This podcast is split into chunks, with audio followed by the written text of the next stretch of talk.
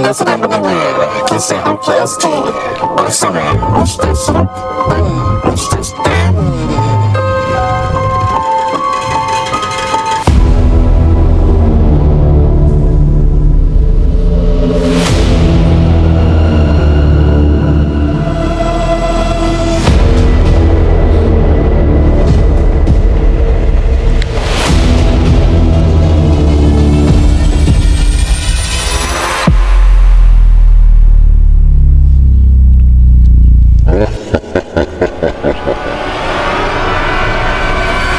Assalamualaikum warahmatullahi wabarakatuh. Bersama saya Syarudin Zainur, Tomliha Hamzani, Alfian Aidil, Reza. Para sedang mendengar rancangan Kisah Ruqyah R G. Apa khabar para pendengar sekalian ya? Ha? Tadi intro kita tak ada yang ketawa-ketawa tak ada kan? Uh, ada teradu pula. Okay, sorry, sorry. Kita so, minta maaf kalau ada terbunyi ketawa kat belakang ah, tu. Kita dah tukar intro ah. Tapi ni termasuk intro yang lama. Intro yang lama lah. oh, oh, ah, InsyaAllah oh, oh, oh. yeah. Tak apa, just anggap tu pelawak sedang ketawa eh? yeah. Para pendengar K R S G, apa khabar anda semua? Okey, sihat? Kena gangguan? Tak kena, Alhamdulillah. Kena pada muka taklah. Sama tak gurau, gurau, gurau, gurau, gurau. Okay. Kalau terkena, jangan lupa minta perlindungan daripada Allah Subhanahu Wa Taala. Okey, sebelum kita mulakan dengan kongsi kisah pada hari ini, tajuk dia ialah tujuh Pontianak dalam gambar. Ini cerita apa ni?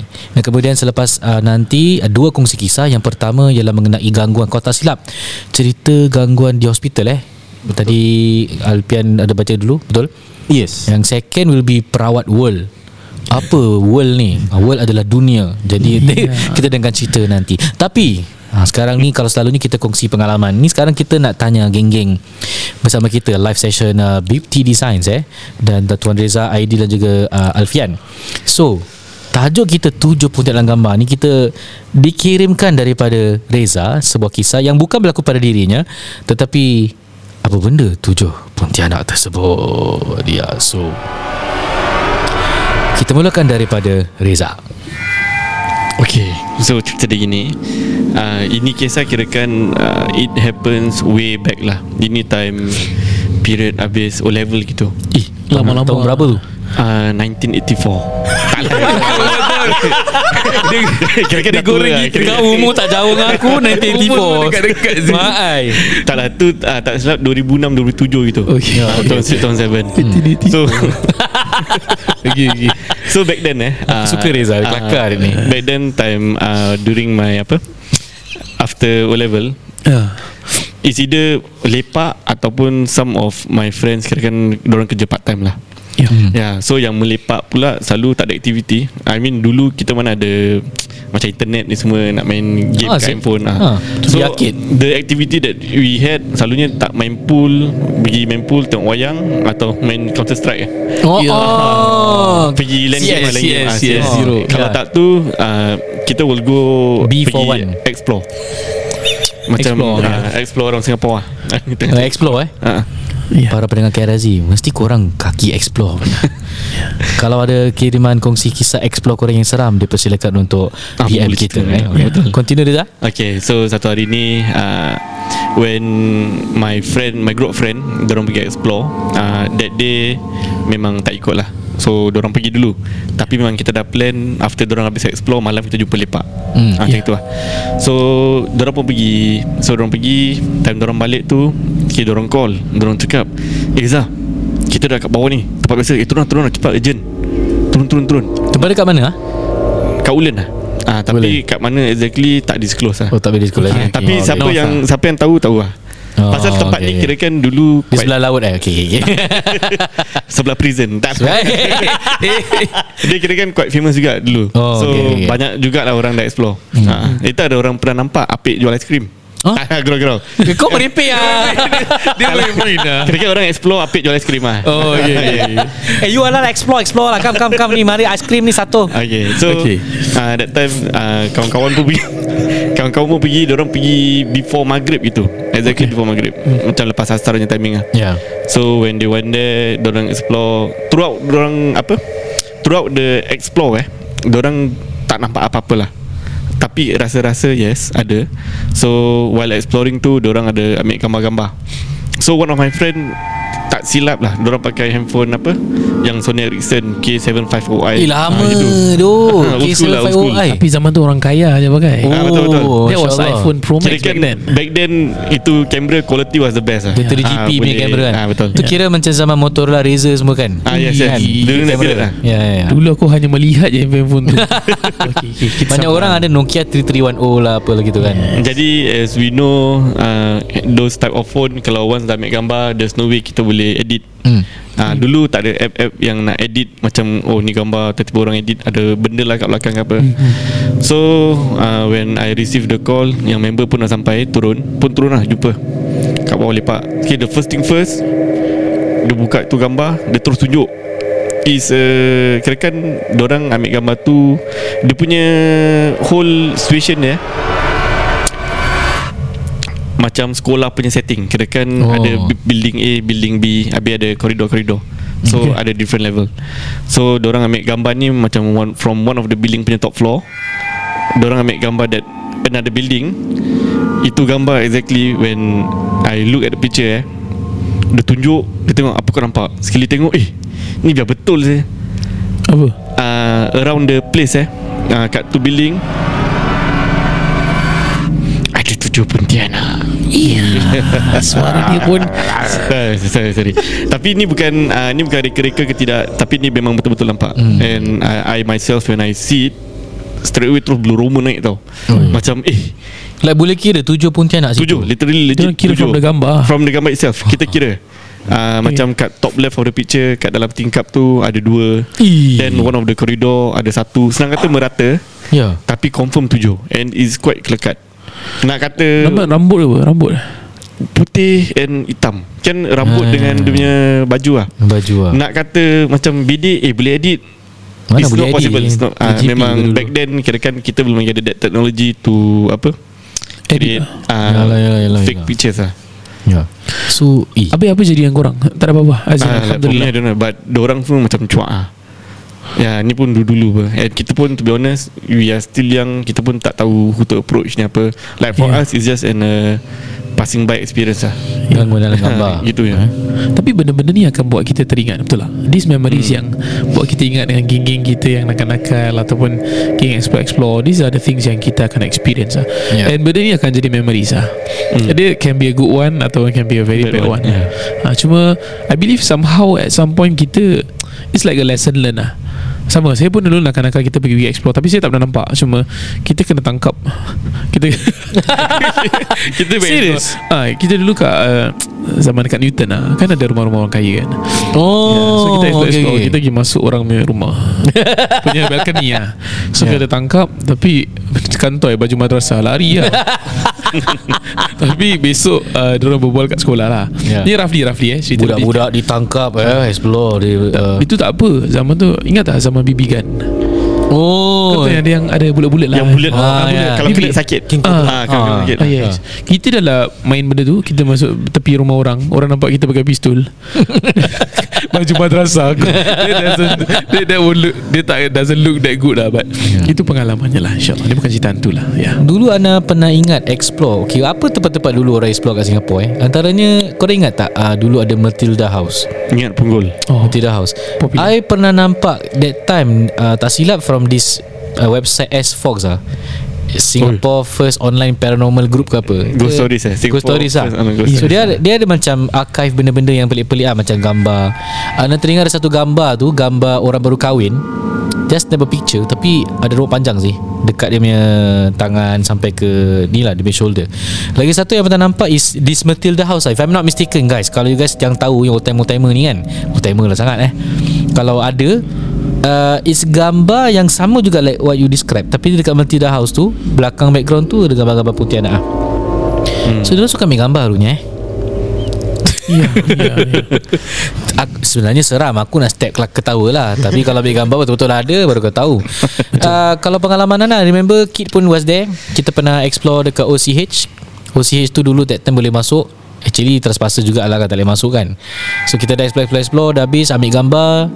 Subuh-subuh tu dekat laut kita ambil gambar, tunjuk, eh guys tengok-tengok tengok, ada Pontianak lah sih. Exactly what you explain. Sama sih, hmm. dia ada this baju putih dengan rambut hitam, yeah. And three G P dia macam blurry-blurry, yeah. kan? Dia tak macam clear. But none of us yang pakai baju putih, macam jubah putih dengan rambut hitam lah, panjang pula hmm. tu kan. So kita freak out, terus so, so, kita balik lah. So Aidil, I think you have one story juga explore. uh, It doesn't happen to you, but that was what Alfian ada cakap tadi lah. So Aidil, let's hear your story. Okay, kita okay, buka so, cerita. Sama cerita. Kita dulu baru ada motor kan, habis macam Cik, tak ada boy. plan ha. hmm. Dulu marambit apa motor apa dulu? Ha? Mesti ada exact oh. Spark aja. Spark Spark eh, Spark okay. Bikin oh, one three five Spark ni mesti bunyi tak tak tak tak gitu eh. Bukan bukan bukan, bukan. Spark is one three five. Dia bunyi dia yang pom pom pom. Tak lah. Okay Okay lepas tu macam tak ada plan. Apa plan? Okay, agak explore explore. Kat mana ni? Dekat Bartley area sana. Bartley. Is it sekolah? Uh, dia dekat ada uh, Gurkha's Camp around there. Oh, Gurkha. Dulu situ ada kubur bidadari kan, ingat tak? Ah, correct. Was it there? Dia, uh, around, that area. around that area lah, around there. Sekarang kubur bidadari tu dah jadi rumah eh? Rumah. Dah dah B T O. Dah B T O dah. B T O kan. Selamat dah seperti kat situ. Ya, okey, continue. Dia bikin. Ya. So, uh, kita pergi sana uh, dengan this group of budak motor juga ah, uh, macam tak dapat, cuma ada kawan satu dua kan, okay, ikut kita pergi. So kita dah sampai sana, diorang nak main game. Okay, turn by turn naik atas. Naik sendiri tau, naik seorang atas. E. Tengok bawah, wave e. bawah. Okay. So as a first timer kat sana macam alamak, memang tak lah kan. uh. So okay, so satu orang ni dia kira macam leader lah kat sana. Dia berani dia, lah. dia volunteer, dia naik dulu. Dia naik atas, dia wave, dia turun bawah. Okay, next person. So he asked me lah macam, okay, kau pergi next. mm. Ah, Eh tak apalah, kau try dulu, aku tengok lagi satu kali macam mana. Ni kan macam, macam turun model ah, something like that. Macam turun oh, model oh, kau try pergi, aku nak tengok lagi satu kali macam mana. Tapi dalam hati takut. mm. Takut, eh gila tak nak lah bikin ni. yeah. So lagi satu budak ni volunteer. Okay, aku pergi, aku pergi lah. Okay, dia pergi. Dia pergi sampai atas. Lama tau, lama. Tak lama gila lah, tapi lama lah. ya, Tak muncul-muncul lah. ah, Dia tak tengok bawah pun, dia turun balik. Dia turun balik, muka dia dah pucat. Eee. Eh kau uh. kenapa? Hmm. Lepas tu dia cakap bila dia tengah, pasal tempat dia dia, dia bulat tau. So batu-batu. So jalan sini boleh nampak dia ada side. Lepas tu batu depan lagi boleh nampak the opposite side. So okay. bila tengah jalan tu, dia tengok opposite side, dia nampak ada nenek bungkuk tengah jalan.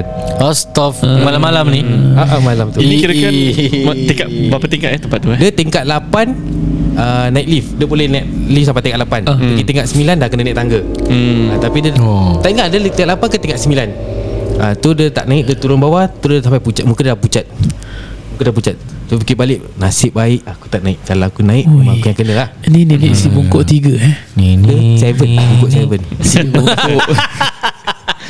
Bungkuk seven. Dah sujud saya member. Alfian ada story explore rock? Tak, tak explore rock eh. Budak kental lah, tak. Tak explore sangat. Tak apa, dimaafkan, dimaafkan. And uh, pada, pada episod lepas Ustaz Tam ada janji nak ceritakan satu kisah gangguan di sekolah. uh, I think one episode dulu-dulu sekali eh, hantar dah pernah cerita episod ni. Dah lama. So dah lama gila. hmm. So I feel the need to share cerita dia, because uh, episod lepas kita ada bincang pasal gangguan di sekolah. hmm. So maybe you guys nanti kalau ada cerita gangguan sekolah, maybe you can just add in lah eh. So kita dengan Ustaz Tam bercerita. I don't know you guys pernah dengar ke tak? oh, yeah. Pernah. So let's go. eh. Okey, uh, bismillahirrahmanirrahim. Ini saya cerita balik pada pendengar K R S G yang dah dengar daripada episod satu, mesti dah pernah dengar sekali. So ni kita murajaah. Kira revision. Revision lah eh. Revision. Taklah.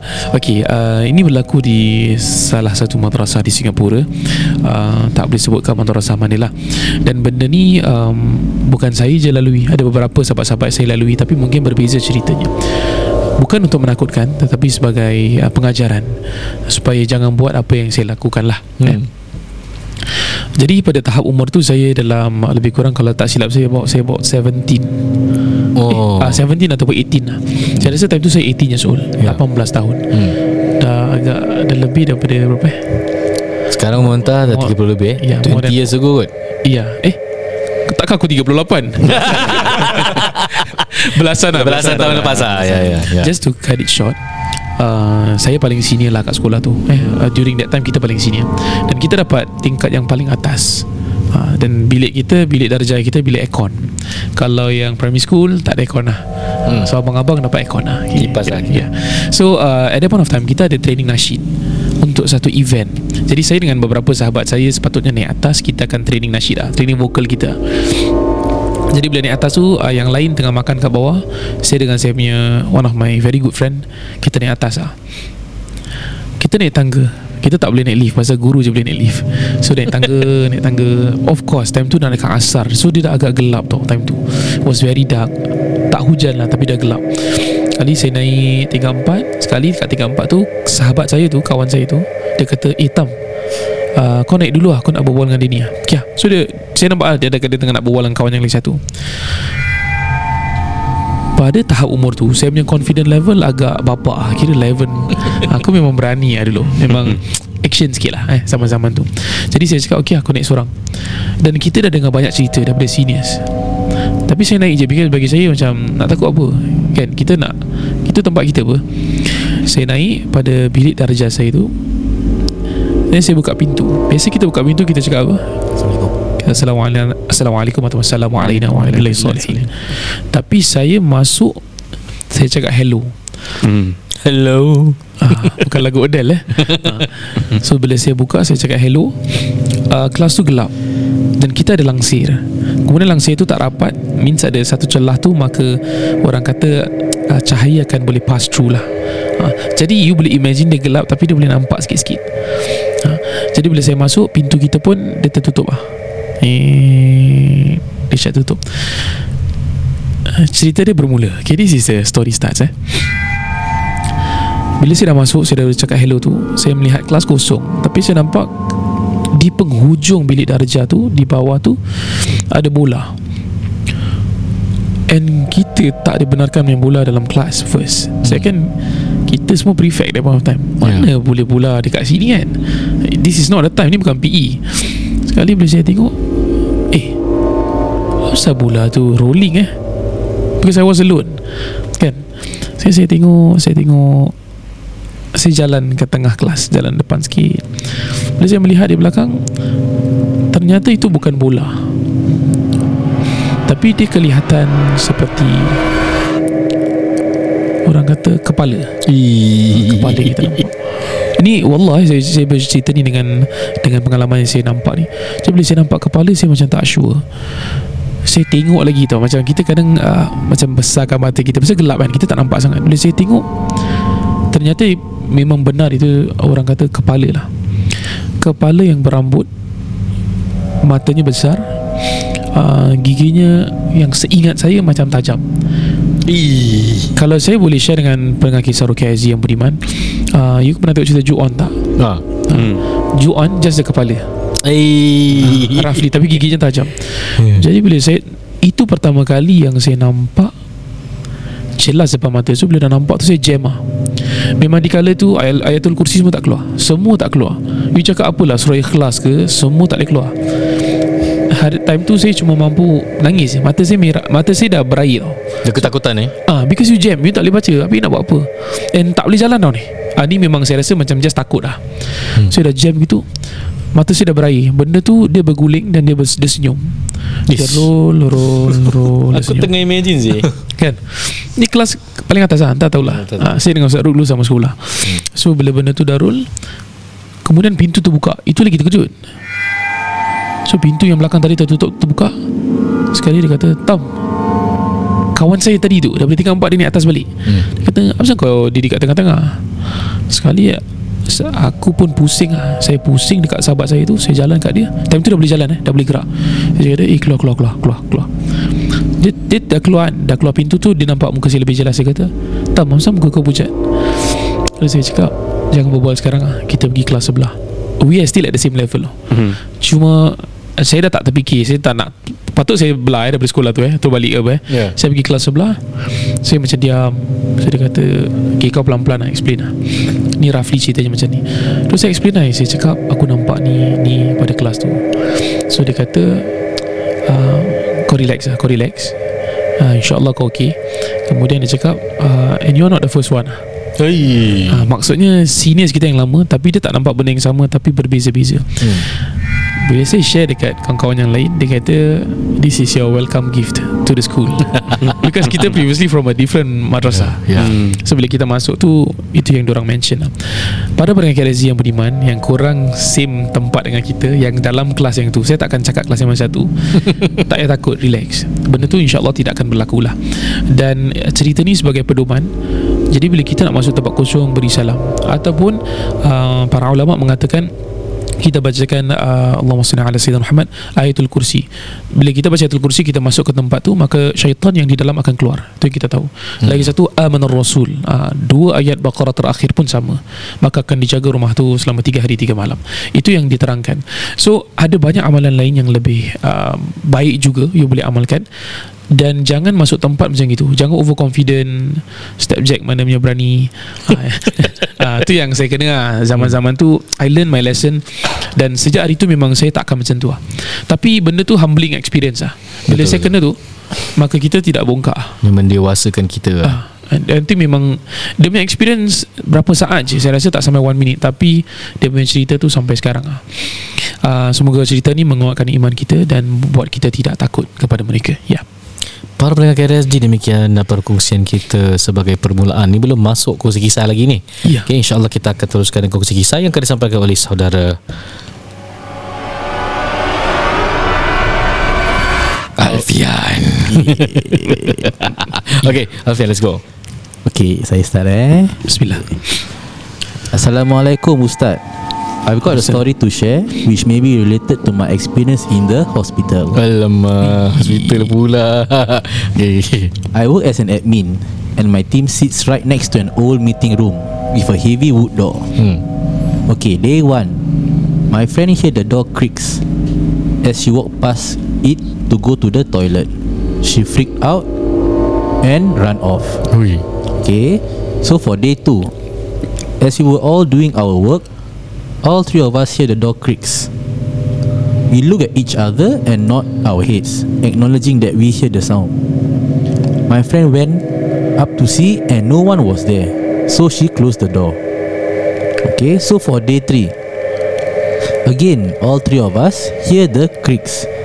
I tak boleh tahan and stood in front of the door, baca uh. ayat kursi and closed the door. Wow. The story didn't end there. Usually when I put my kids to sleep at night, I will recite surah Al-Fatihah, tiga kul and ayat kursi. Okay. Okay. But that night. Okay, jap eh. Okay, but that night. sorry, sorry, sorry. But that night I repeated the all the three doas three times. Uh. Afterwards, I went to continue my house chores, and the weirdest thing happened. Okay, what's the weirdest thing that will happen ni guys? Oh my god. A shoe dropped from the shelf when I was washing the dishes. I thought maybe it wasn't placed properly, so I put it back and walked to the living room. As I was reaching out to switch the lights off, I heard a lot of furniture move right on top of me. I didn't think much. I just recite ayat kursi and take a few steps to the left. But the sound was as if it followed me and was right on top of me. Eee. I freaked out and tried to beranikan diri and took a few more steps on the opposite direction, trying to convince myself that it's just the neighbour. Mm. But no, the sound followed me. Kan, gangguan lah ni. My heart was pounding. I stood still and tried to baca all the doa I could remember and rushed to the room to wake my husband up. My husband woke up, took wudu and azan. The next day onwards, the door never creaked again. It was so traumatizing. Ish. This was my second encounter hearing loud sounds on the ceiling. But the first experience was at my mom's house. Inshallah, we'll share again next time. Thank you for taking your time to read this. I've been a listener since you guys started, and thank you for all the knowledge that you guys share. May Allah subhanahu wa ta'ala keep you guys and your family safe always, insyaAllah. Amin. Amin. Mungkin mungkin dia terkena satu gangguan yang uh, bunyi gangguan, dia tegur, dia somehow fight. Benda tu mungkin ikut, kita tak tahu eh. hmm. Dan uh, experience macam itulah. Banyak kes yang I, I dengar bila ke, mereka lupa nak baca bismillah atau assalamualaikum bila masuk bilik, and then the gangguan happens. yeah. So uh, para pendengar K R S G, benda as simple as bismillah atau assalamualaikum, please practice that. Selesai sudah kongsi kisah yang pertama. InsyaAllah sekarang giliran Ustaz Tam untuk interview B I P T Y Designs dengan bertanyakan beberapa soalan, dan kita akan teruskan dengan kongsi kisah yang kedua, iaitu Perawat Paling World. Dipersilakan Ustaz Tam. Okey, alhamdulillah. um, B I P T, straightforward nak tanya. Kalau saya ada rumah, contoh saya dah dapat all the quotations, and I then I jumpa korang lah. Kira korang, let's say you are my seventh. Okay, B I P T Design, um, quotation yang aku nak for my house is like this. Can you give better? Ataupun will you fight the price? Atau korang akan, contohlah, let's say lah, let's say I dapat paling murah forty-five thousand, tapi dengan korang can I get like thirty-nine, forty? So what's your take? Kalau contoh kita datang, orang orang klien datang macam hoping to get better price, better quotation from you, apa benda yang korang check? Ke korang akan try to fight off the price? Okay, okay. Uh, oh, sama cakap okay. Dah on ni, dah on ni. You go first, you okay, go first. Okay. Eh. Uh, maaf eh, Alfian. Okay. Uh, so ni uh, ni saya punya experience lah. So with, kita ada dapat juga a lot of apa uh, people coming in. Mm. Uh, kita boleh tahu yang dorang dah go through with other I Ds or other companies, because from the way they talk, macam they use the some of the terms yang eh wah, kira-kira dia dah know more, dia dah tahu. So like macam after dah go through semua, sekali time dah bagi quotation eh, si dorang cakap eh uh, korang punya macam quite expensive juga, because like for example eh, this one just a random figure eh, uh, example lah, I quote that person eighty k. Sekali lepas tu dia cakap uh, because uh, aku pergi tempat ni and dia cuma quote aku sixty-five k je. Then I was like eh, that's like apa fifteen k margin je. hmm. So after that I ask the person lah, kalau nak be fair, can you show me the quote, so at least I can apa compare apple to apple. Kalau betul code kita tu, apa yang dia punya code tu ada betul, uh-huh. then it's reasonable lah. Then from there probably itu is a better price lah. So yeah, time dia dah keluarkan punya quotation semua, dia tunjuk, oh rupanya dia buka lah, dia buka, oh, dia buka, dia dah buka table lah. Kira-kira dia tunjuk five different quotation from different company. Yeah. Can I mean was the five, fifth one or sixth one gitulah. Uh-huh. So dia tengok, okay ni memang mahal ni, ni. Sekali time dia tunjuk yang sixty-five k tu, sekali tengok, then after I tell her, I cakap, dia cakap her. Tapi tak sebut nama lah. Okay, okay. Dia cakap dengan dia lah apa, uh. eh ni tak boleh compare gitu, because some of the works yang you want tak quote by that company. Oh. Yeah. So and the margin is that big gap lah. So the yeah. bila sampai kat korang, dia minta lebih lah, macam some, macam, some other additional yeah. stuff so lah. So that, that when I realise, when I see all dia punya quote eh, yang empat lima company dia pergi tu, macam the very first quote is this amount, just benda-benda ni yang dia minta. Sekali as the go further, kirakan company A, company B, company C, company D, uh. lagi macam-macam benda pula dia minta. Ah, so technically dia belum lagi resort to dia punya finalization yang okay I just want this, dah that's it. Ah, so that's why macam bukan nak kata tak fair, tapi we need to see lah, because if you are comparing eh, we understand some people would like to compare, hmm. tapi make sure when you compare tu is A dengan A, B dengan B. Okay. Ah, tak boleh compare macam A lepas tu letter Z. Ah, it will be different pricing lah. Can I have a question next? Tapi ni aku straight forward boleh eh, korang-korang eh? Boleh, so boleh, this boleh. One is uh, mainly for Kisah Ruqyah R G punya listeners lah. Yeah. Before korang nak engage B I P T Design, at least you dah pernah dengar apa diorang cakap lah, insyaAllah. Okay, let's see, um, kita ada rumah, kita dah settle lah, dah buat dengan B I P T semua, cuma kita nak going for furniture. Kita pernah berbual ni last episode, tapi ni a bit different. Contoh uh, I believe that kalau saya order sendiri, it will be so much cheaper ke, ataupun korang ada korang punya sets of furniture yang you want to orang untuk beli, like you have your own shops, macam korang bawa orang pergi kedai showroom ke apa, will you uh, get some profit out of it, ataupun korang just like okay, kita just bawa korang showroom, korang pilih, this is your own cost? How is it going to be like? Uh, it's at your own cost lah, means korang tak ada ambil profit ada, from it. Tak ada, we do.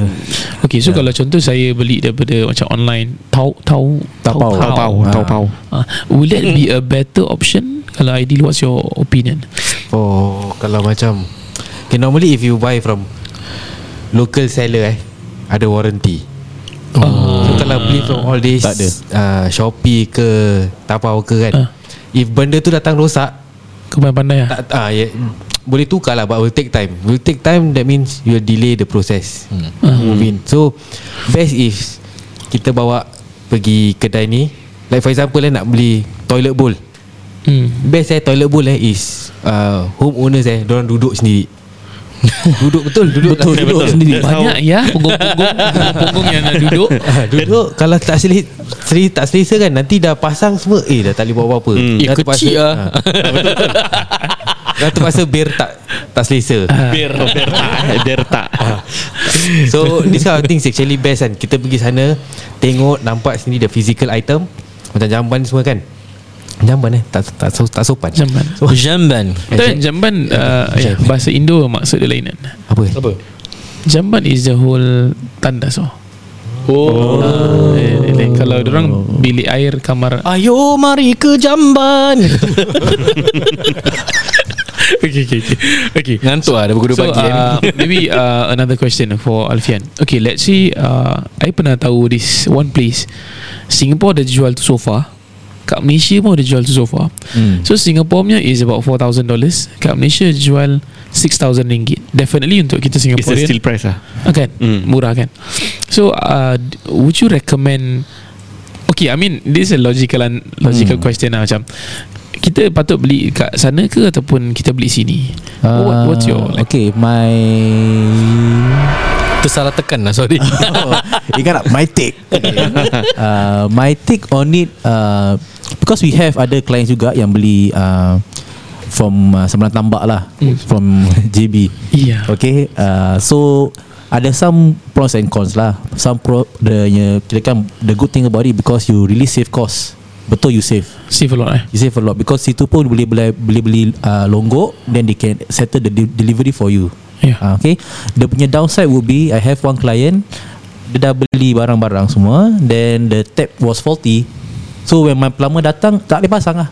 Ah, uh, then, oh. then, then to get the replacement, dia masuk J B balik. Tapi dia okey pasal ada motor, settle, no problem. Dia pergi tempat tu balik. Kalau dia beli jamban, naik motor macam mana tu? Leceh, leceh.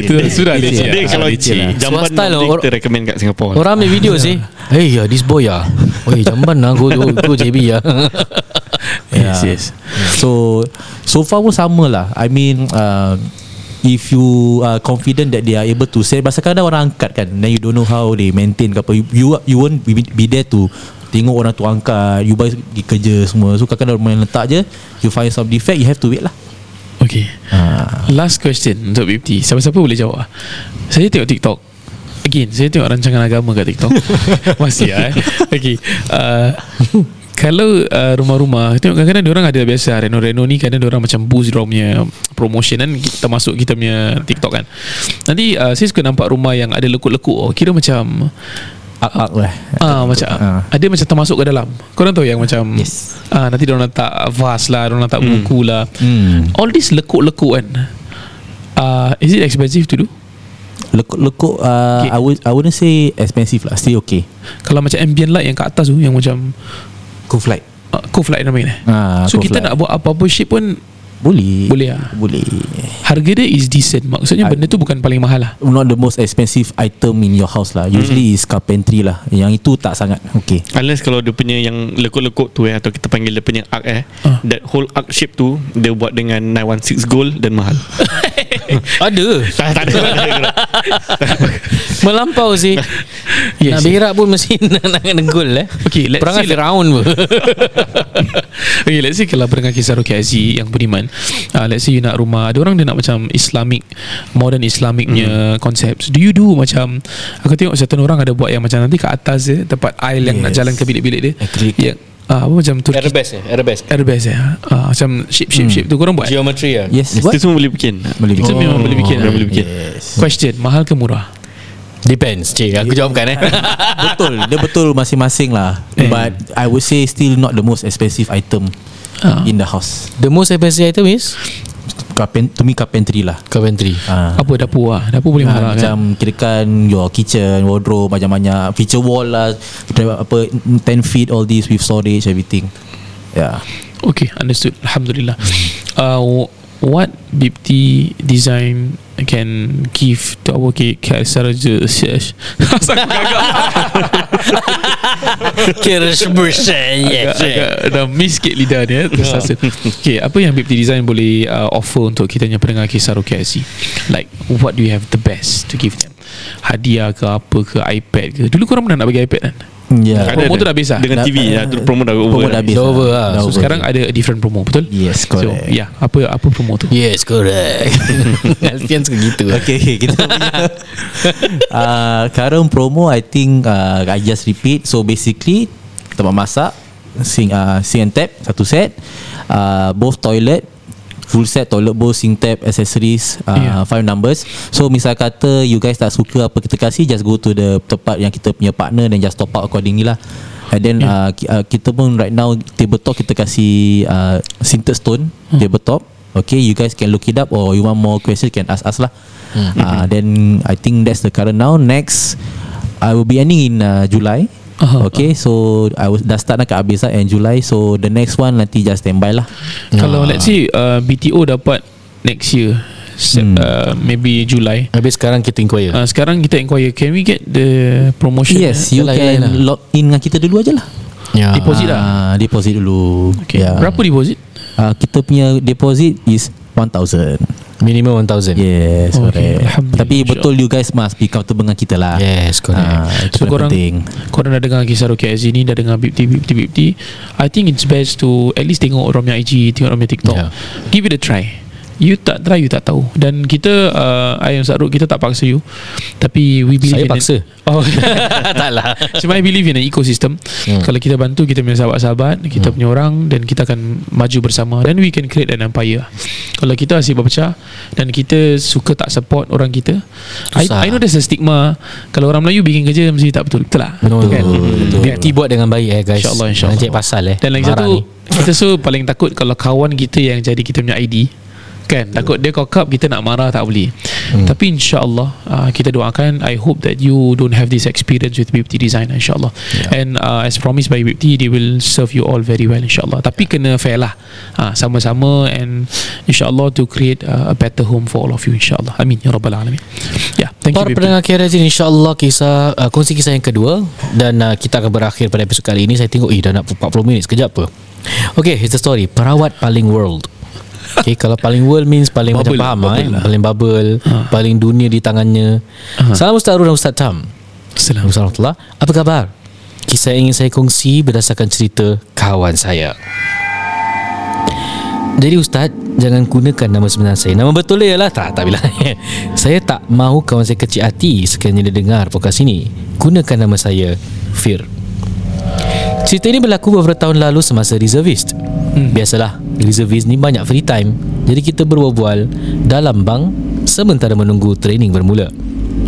Jadi kita buka cerita pasal alam gaib dan sebagainya.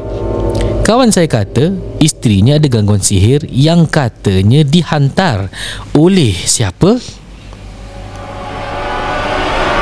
Oleh anggota keluarganya. Wallahualam. oh. Kita kalau dengar telinga panas sekejap eh. hmm. Okay. Jadi dia pergi jumpa dengan perawat ini yang tinggal di Yishun. Must be Yishun hashtag. Perawat ini katanya seorang pemandu teksi, tapi juga merupakan seorang ustaz. Cara si perawat ni merawat memang world lah.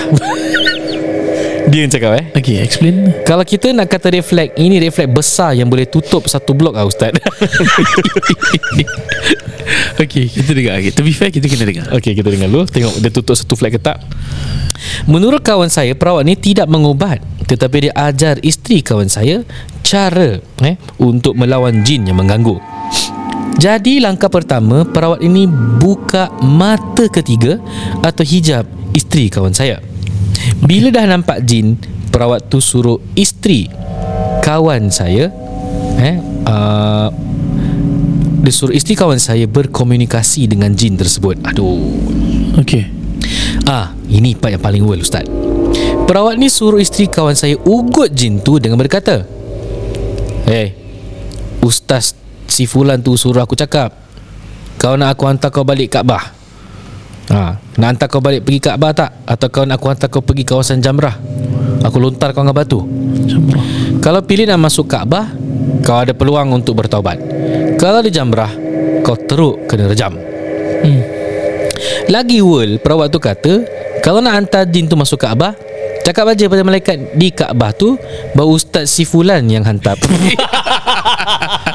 Okay, memang world lah. World, world, world. Kira boleh boleh boleh kautim dengan malaikat gitu. Ya, yeah, ni kira world dia yeah. tu red flag tu kan, menutup dua blok, okay. Now, bila saya dengar Ustaz, saya dah ketawa sebenarnya, tapi saya maintain. Saya pun nak tak tanyalah sama ada isteri kawan saya hantar ke mana jin tu kan. hmm. Hantar ke mana. Kesudahan rawatan itu pun saya tak nak tahu, sebab saya dah tahu ini betul tak boleh percaya ni. hmm. Malangnya kawan saya percaya betul dengan apa perawat ni cakap. Saya tanya satu soalan aja kepada kawan saya, bro, ni perawat ustaz legit ke tak sih? Ke dia gelar diri dia ustaz? Kawan saya tak dapat beri jawapan yang memuaskan. Dan menurut kawan saya, isteri dia boleh nampak jin sejak hari itu dan dah ada kebolehan lah kira. Terus saya diam man, buat bodoh. Kesian eh, hantar ustaz pergi. Okay, Ustaz Arul dan Ustaz Tam, saya bukan orang berilmu tinggi dan masih belajar lagi, tapi ini dah clear-cut perawat nonsense eh. Saya share cerita ni dengan kawan lain. Kawan saya pun ketawa. Kawan yang ini kata sesuatu yang logik sangat-sangat. Dia kata, kita ni siapa ni nak suka-suka hantar makhluk lain masuk Kaabah? Boleh berbual dengan malaikat pula tu, yang kasih nama terus malaikat boleh kasih lepas. Pakai nama ustaz tu, letak nama Ustaz Tam eh yeah. So kita akan cakap, eh hey, jin, ni Ustaz Tam cakap ah, masuk Kaabah. Kita sama-sama, kita ada majlis ketawa ramai-ramai. Selepas itu saya akui dalam kehidupan saya ini, saya dah jumpa ramai perawat yang red flag kerana saya dibesarkan dengan kepercayaan yang bukan-bukan. Saya bukan buka aib keluarga saya, tapi itulah kenyataannya. Bila saya dewasa baru saya tahu cerawatan Islam yang syar'i. Jadi niat saya berkongsi cerita ini adalah sebagai satu pengajaran buat semua. InsyaAllah saya akan kongsi pengalaman saya yang lain pada masa hadapan. Terima kasih Ustaz Arul dan Ustaz Tam kerana membaca cerita saya. Saya harap Ustaz boleh beri pandangan tentang perawat world ni. Waalaikumsalam. Eh, waalaikumsalam lah. Wassalamualaikum. Yang benar Fir. Okey, cerita okay. Fir eh. Okey, dia macam gini. Um, ramai orang uh, tanya, kisah Ruqyah ni asyik reflectkan orang je. Tak, itu tidak benar. Kalau you dengar episode satu, you tahu yang kita tak suka-suka. Cuma yang reflect ni ramai. Ha, ni kita cakap di Singapura saja eh. Sahabat kita di Malaysia, di Indonesia, Brunei, mana-mana lah yang korang ada, InsyaAllah kita tak cakap tempat korang, kita cakap tempat kita saja. In general, InsyaAllah eh. Tak janji ya. Ha, dia kalau red flag ni dia ada limit lah. Kalau nak world ni kan ada limit. Hmm. Tapi kalau world yang tahap dia boleh bagi tahu, eh kau cakap dengan malaikat tu, aku kasih kau masuk. Eh merepek. Ha, tu dah over. Tu tak boleh lah. Tu you nak cakap apa? You level apa? Nabi... Hatta Rasulullah tunggu Jibril turun pun. Dan bila Jibril dah lama tak turun, Jibril turun for the one last time. Tak one last time lah datang. Nah. Rasulullah tanya, kenapa tak turun? Jibril jawab, tahu, aku turun atas perintah Tuhanku. Kau siapa perawat perawat naik taksi? Gelar ustaz boleh boleh kontrol. Aduh. And Nabi Ibrahim bila saat nak dibakar kan, uh, malaikat Jibril turun tanya, kau kau nak minta apa-apa tak daripadaku? Malaikat Jib, uh, malaikat pula. Uh, Nabi Ibrahim kata, aku tidak memerlukan bantuan daripada kau. Aku memerlukan bantuan daripada Allah. Ini level-level tau. Maksudnya yang tahu yang kita nak cerita ni nabi-nabi tau, yang boleh berbual ataupun pernah berinteraksi dengan para malaikat. Kita Aib Saruk, kalau kita cakap satu hari kita cakap kita kautim dengan malaikat, korang boleh tinggalkan kisah Ruqyah. Ha, korang sila tinggalkan kita lah. Yeah. So maksudnya kalau kita pun buat benda yang sama, maka tinggalkanlah kita. hmm. Jadi kalau lah orang tu buat yang you tahu terang-terang lagi bersuluh benda-benda ni semua, red flag lah. Kalau you pun tahu red flag, InsyaAllah saya believe orang lain pun tahu benda ni red flag. Dan sayangnya kalau orang nak menipu pun, nak world, dia agak-agak kan? Nampak sangat lah. ha, Kalau you tipu subtle, orang kan tak tahu kan. Kita tahu mana nak goreng orang kan. hmm. Tapi kalau you dah cakap gini, you dah blow your cover easily. Dan maka Allah ni akan tunjukkan kita. Tu yang ada doa Allah, arinal haqqa haqqa warzuqna tiba'ah, wa arinal batila batila warzuqna jinabah. Arina, tunjukkan kalau benda tu benar-benar, kalau benda tu batil, tunjukkan kebatilan. Yes, ini di antara. But I got satu kisah Imam Ahmad bin Hanbal. Oh, yeah. Kisahnya disampaikan oleh anaknya Abdullah Ibn Ahmad. So, yeah. Ceritanya pernah sekali tu di kerajaan, dan khalifah mempunyai some uh, servants uh. yang terkena rasukan. So oh, dia yeah. hantar servant dia tu pergi ke Imam Ahmad bin Hanbal lah, nak minta tolong eh? ha, Minta tolong, suruh datang pasal ada orang kena rasuk. Imam Ahmad bin Hanbal tu dia buat apa? Dia pergi tempat wudu tu ada terompah. Cakap, kau pergi kat jin tu bilang Ahmad Imam Abbas suruh kau keluar, kalau tak kena hentak dengan slipper ni. So yeah. So server ni baliklah nak cakap dengan khalifah.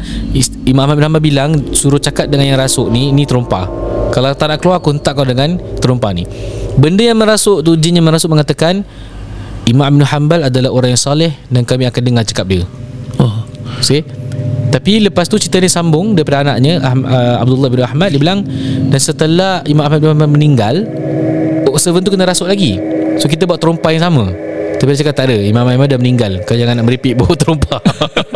So mungkin dia nak step jadi gini kot eh, possible. Tapi berbual dengan malaikat tu, at least macam dia cakap bawa terompah tu, berbual dengan jin, kau jangan macam-macam, aku campak kau dengan ni terompah, kau nak keluar ke tak nak. Tapi ni eh, kau cakap dengan malaikat eh, ni Ustaz Ruknudin lah entah jin ha, suruh masuk Kaabah atau pergi dulu saja berat ah. Ni Ustaz Rundin cakap ni, nak kena rimbat eh. Tak ada, tak ada, tak ada. Apa ke meripi ni? Ya. Yeah. Hashtag red flag. Okay, cakap pasal uh, malaikat, saya teringat that time saya come across this uh, hadith. um, Bila kita tengah petir guru kan, dia ada doa dia. Dan kita tahu kalau petir tu yang diterangkan juga syaitan tu terkena lah petir dan sebagainya. Tapi uh, orang-orang Melayu kita kalau dengar petir tu macam satu stigma, dia takut sangat. hmm. Sedangkan uh, sehebat petir guru tu, mereka tu bertasbih memuji Allah. Dan di antara doanya uh, Subhanalladzi yusabbihur ra'du wal malaikatu min khifati. Masyaallah, Maha Suci Allah eh. um, Petir dan guruh ni memuji Allah, dan begitu juga malaikat kerana memuji Allah, kerana mereka takut dengan Allah, khifati, takut kepadanya, takut kepadanya. Ha, jadi nak nak cakap yang kalau kita pun dengan petir kita dah cuak, kau kan? Boleh handle suruh malaikat eh. Ha, malaikat pun macam nak cakap yang dia punya influence orang yang kita, petir pun takut dengan Allah, malaikat pun takut dengan Allah. Itu level-levelnya. So kita siapa kita boleh casually macam kita boleh berbual dengan malaikat macam wallahu alam. Yeah. Uh, ini satu benda yang kita perlu jaga-jaga. So banyak juga di antaranya macam Aufak, dia letakkan nama-nama malaikat. Ish. Dia letakkan tu supaya dia nampak legit dan sebagainya. Agak berhati-hati. Dia tak ada masalah dengan nama para malaikat, cuma cara penggunaannya. Yeah. Itu is very important. So ni di antara ilmu yang kita boleh sematkan dalam dada kita. Ini yeah. cerita paling best yang anda pernah dengar selama buat, buat podcast Kisah Ruqyah R G. Eh, eh Ustaz yeah. Nurdin suruh kau ni masuk Kaabah. Masuk sekarang. Para pendengar K G, sekian saya daripada kami. InsyaAllah nantikan episod seterusnya yeah. dari Syarudin Zainur, Tomliha Hamzani, Alfian Aidil, Reza. Wabillahi taufiq wal hidayah. Wassalamualaikum warahmatullahi wabarakatuh.